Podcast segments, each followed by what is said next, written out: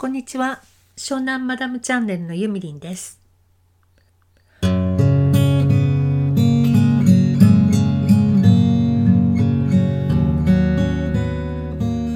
日はまたまた朗読をしてみたいと思います。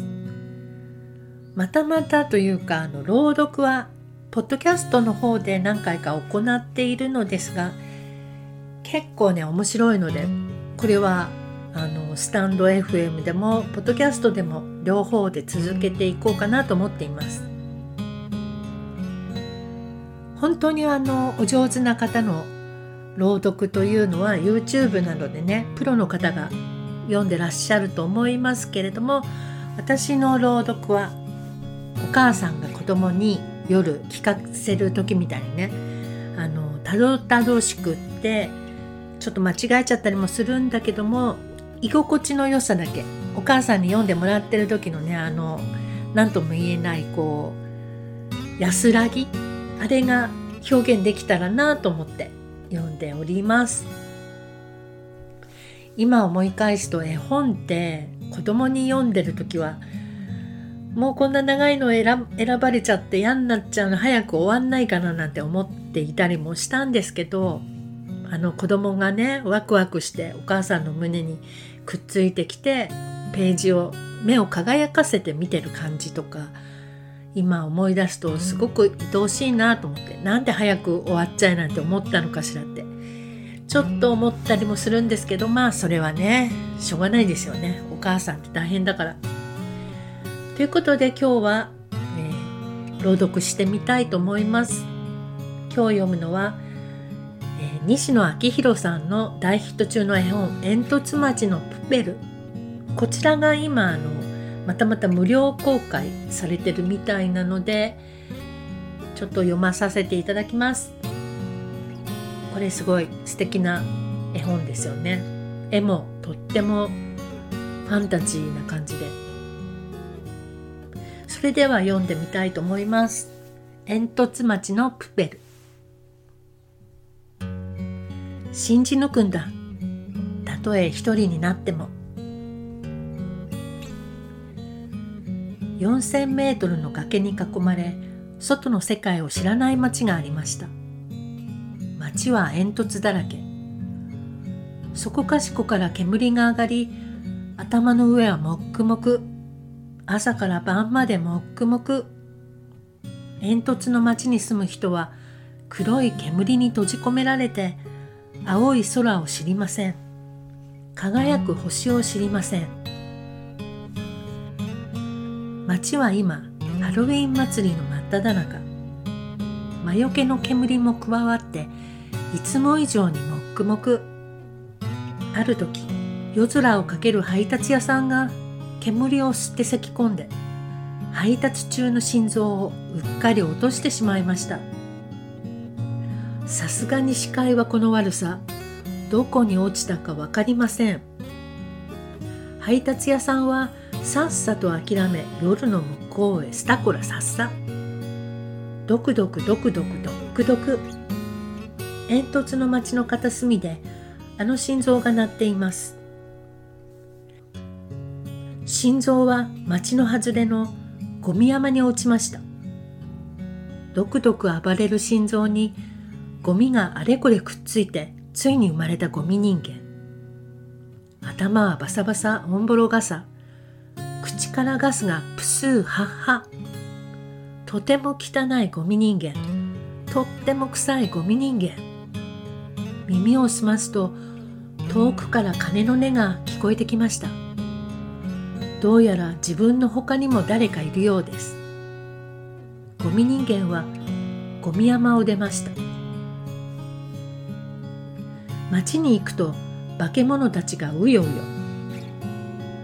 やい、ずいぶんおかしな格好をしているじゃないか。振り返るとそこに立っていたのはかぼちゃのお化け。なんだい君は？地獄の豪美を飲み込んでハロウィンの夜を怪しく照らす俺の名はジャック・オー・ランタン。いろんな化け物たちがゴミ人間のところに集まってきました。ひひ、みんなが恐れる夜の支配者魔女だよ。悪魔の科学者が生み出したモンスターフランケン様とは俺のことだ。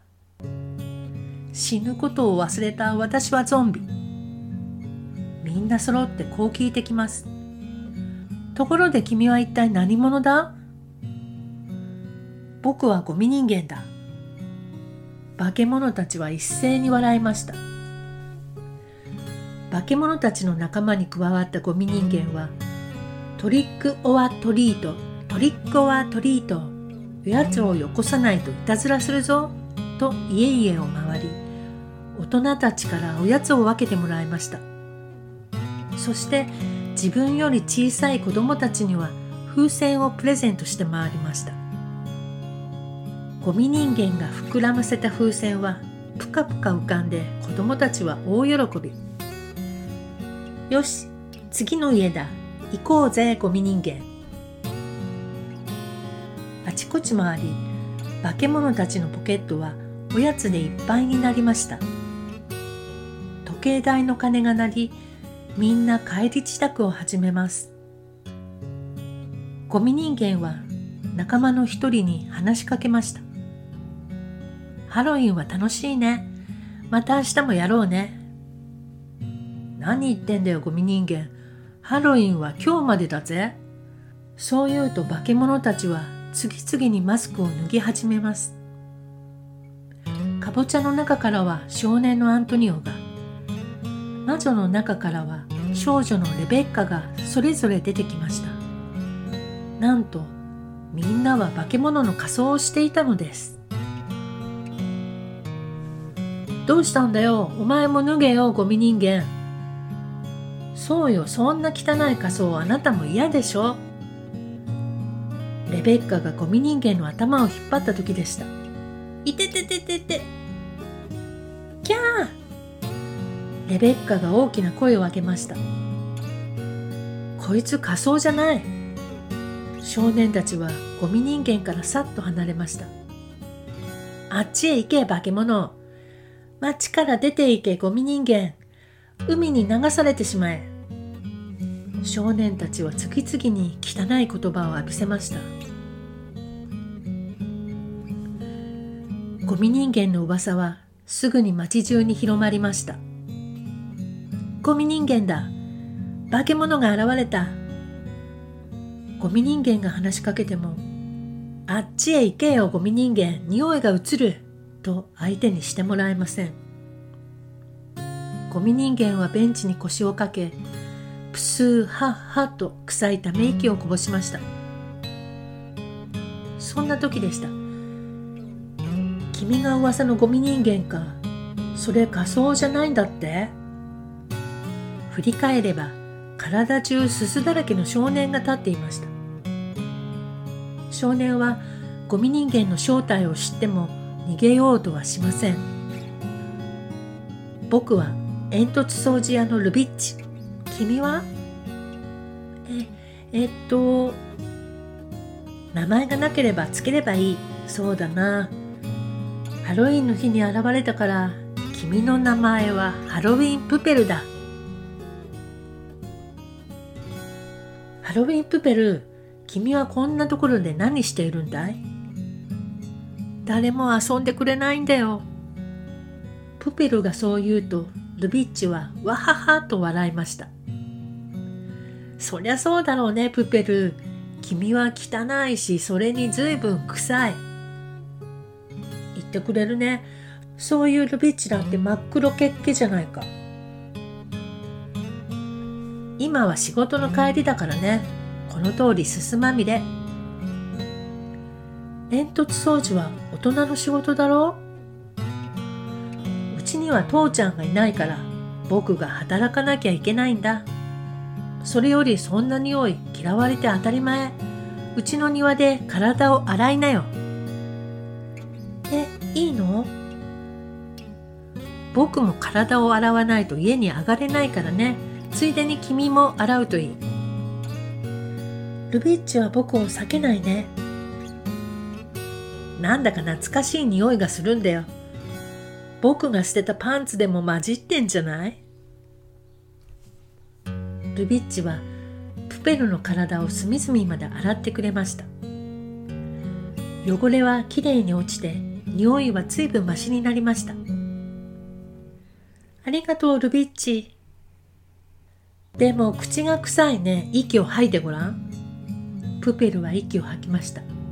あははこりゃ臭い。プペルそれはガスだよ。磨いたって無駄だね。二人は遅くまで一緒にいました。あなた今日あのゴミ人間と遊んだの？大丈夫だよ母ちゃん。プペルは悪いやつじゃない。その好奇心は父ちゃん譲りだね。町でただ一人の漁師だったルビッチのお父さんは去年の冬に波に飲まれ死んでしまいました。見つかったのはボロボロに壊れた漁船だけ。この町では海には魔物がいると信じられていて海に出ることを禁止されていたので町の人たちは自業自得だと言いました。ねえ母ちゃんは父ちゃんのどこが良かったの？キャリアで可愛いところもあったでしょう。嬉しいことがあるとすぐにこうやって人差し指で鼻の下をこすって。次の日プペルとルビッチは煙突の上に登りました。怖いよルビッチ。しっかり捕まっていれば平気さ。だけど突風が吹くから落とし物には気をつけてね。何か落とし物をしたことがあるの？うん。父ちゃんの写真が入った銀のペンダント。父ちゃんの写真はあれ1枚しか残っていないのに探しても見つからなかったんだ。ルビッチはドブ川を指して言いました。あのドブ川に落ちたのさ。ねえプペル星って知ってるかい？星？この町は煙で覆われているだろう。だから僕らには見ることができないけどあの煙の上には星と呼ばれる光り輝く石ころが浮かんでるんだ。それも1個や2個じゃないよ。1000個1万個もっともっと。そんなバカな話があるもんか。嘘っぱちだろ。僕の父ちゃんがその星を見たんだ。遠くの海に出た時にねある場所で頭の上の煙がなくなってそこには光り輝く星がたくさん浮かんでいたんだって。町の人は誰も信じなくて父ちゃんは嘘つき呼ばわりされたまま死んじゃったんだ。でも父ちゃんは煙の上には星があるって言ってね。星を見る方法を僕に教えてくれたんだよ。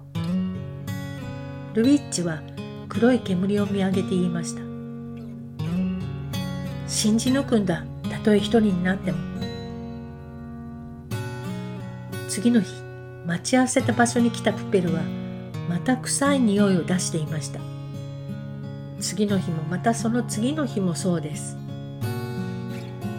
プペルの体は洗っても洗っても臭くなるね。ルビッチは臭い臭いと鼻をつまみながらも毎日体を洗ってくれました。ある日のことプペルは変わり果てた姿で現れました。どうしたんだいプペル？一体何があったんだい？なんとプペルの左耳についていたゴミが取れています。僕がいると街が汚れるんだってさ。耳は聞こえるのかい？いや左耳からは何も聞こえなくなった。左耳のゴミが取れると左耳が聞こえなくなるらしい。アントニオたちの仕業だな。なんてひどいことをするんだ。僕は化け物だから仕方ないよ。次の日ルビッチはアントニオたちに囲まれてしまいました。やいルビッチデニスが風で倒れたんだよ。ゴミ人間からもらったばい菌が原因じゃねえのか？プペルはちゃんと体を洗っているよ。ばい菌なんてない。とんだ嘘をつきやがる。昨日もあのゴミ人間は臭かったぞ。お前の家は親子揃って嘘つきだ。確かにプペルの体はいくら洗っても次の日には臭くなっていました。ルビッチには返す言葉がありません。なんでゴミ人間なんかと遊んでんだよ。空気を読めよ。お前もこっちに来い。帰り道とぼとぼと歩くルビッチのもとにプペルがやってきました。ねえルビッチ遊びに行こうよ。また臭くなってるじゃないか。そのせいで僕は今日学校でいじめられたんだ。いくら洗っても臭くなる君の体のせいで。ごめんよルビッチ。もう君とは会えないよ。もう君とは遊ばない。それから二人が会うことはなくなりました。プペルはルビッチと会わなくなってから体を洗うこともなくなりますます汚れてゆきハエがたかりどんどん汚くどんどん臭くなっていきました。プペルの評判は悪くなる一方です。もう誰もプペルに近づこうとはしません。ある静かな夜ルビッチの部屋の窓がコツコツとなりました。窓に目をやるとそこにはすっかり変わり果てたプペルの姿がありました。体はどす黒く片方の腕もありません。またアントニオたちにやられたのでしょう。ルビッチは慌てて窓を開けました。どうしたんだいプペル僕たちはもう。行こう。何を言ってるんだい？行こうルビッチ。ちょっと待ってよどうしたって言うんだ。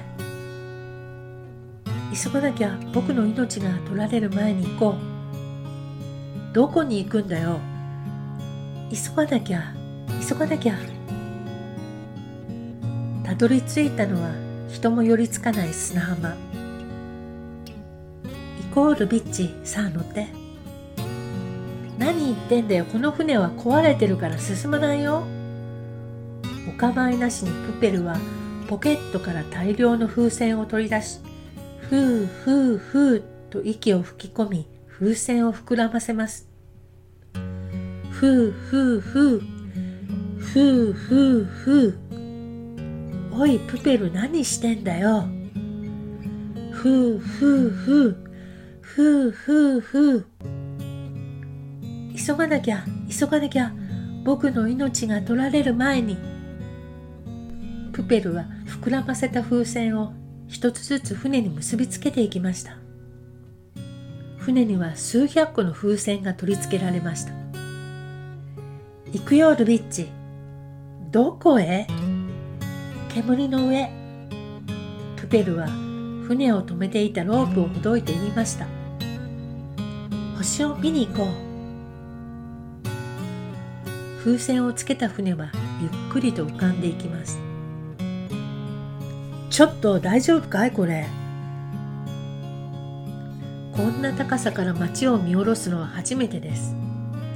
街の夜景はとても綺麗でした。さあ息を止めてそろそろ煙の中に入るよ。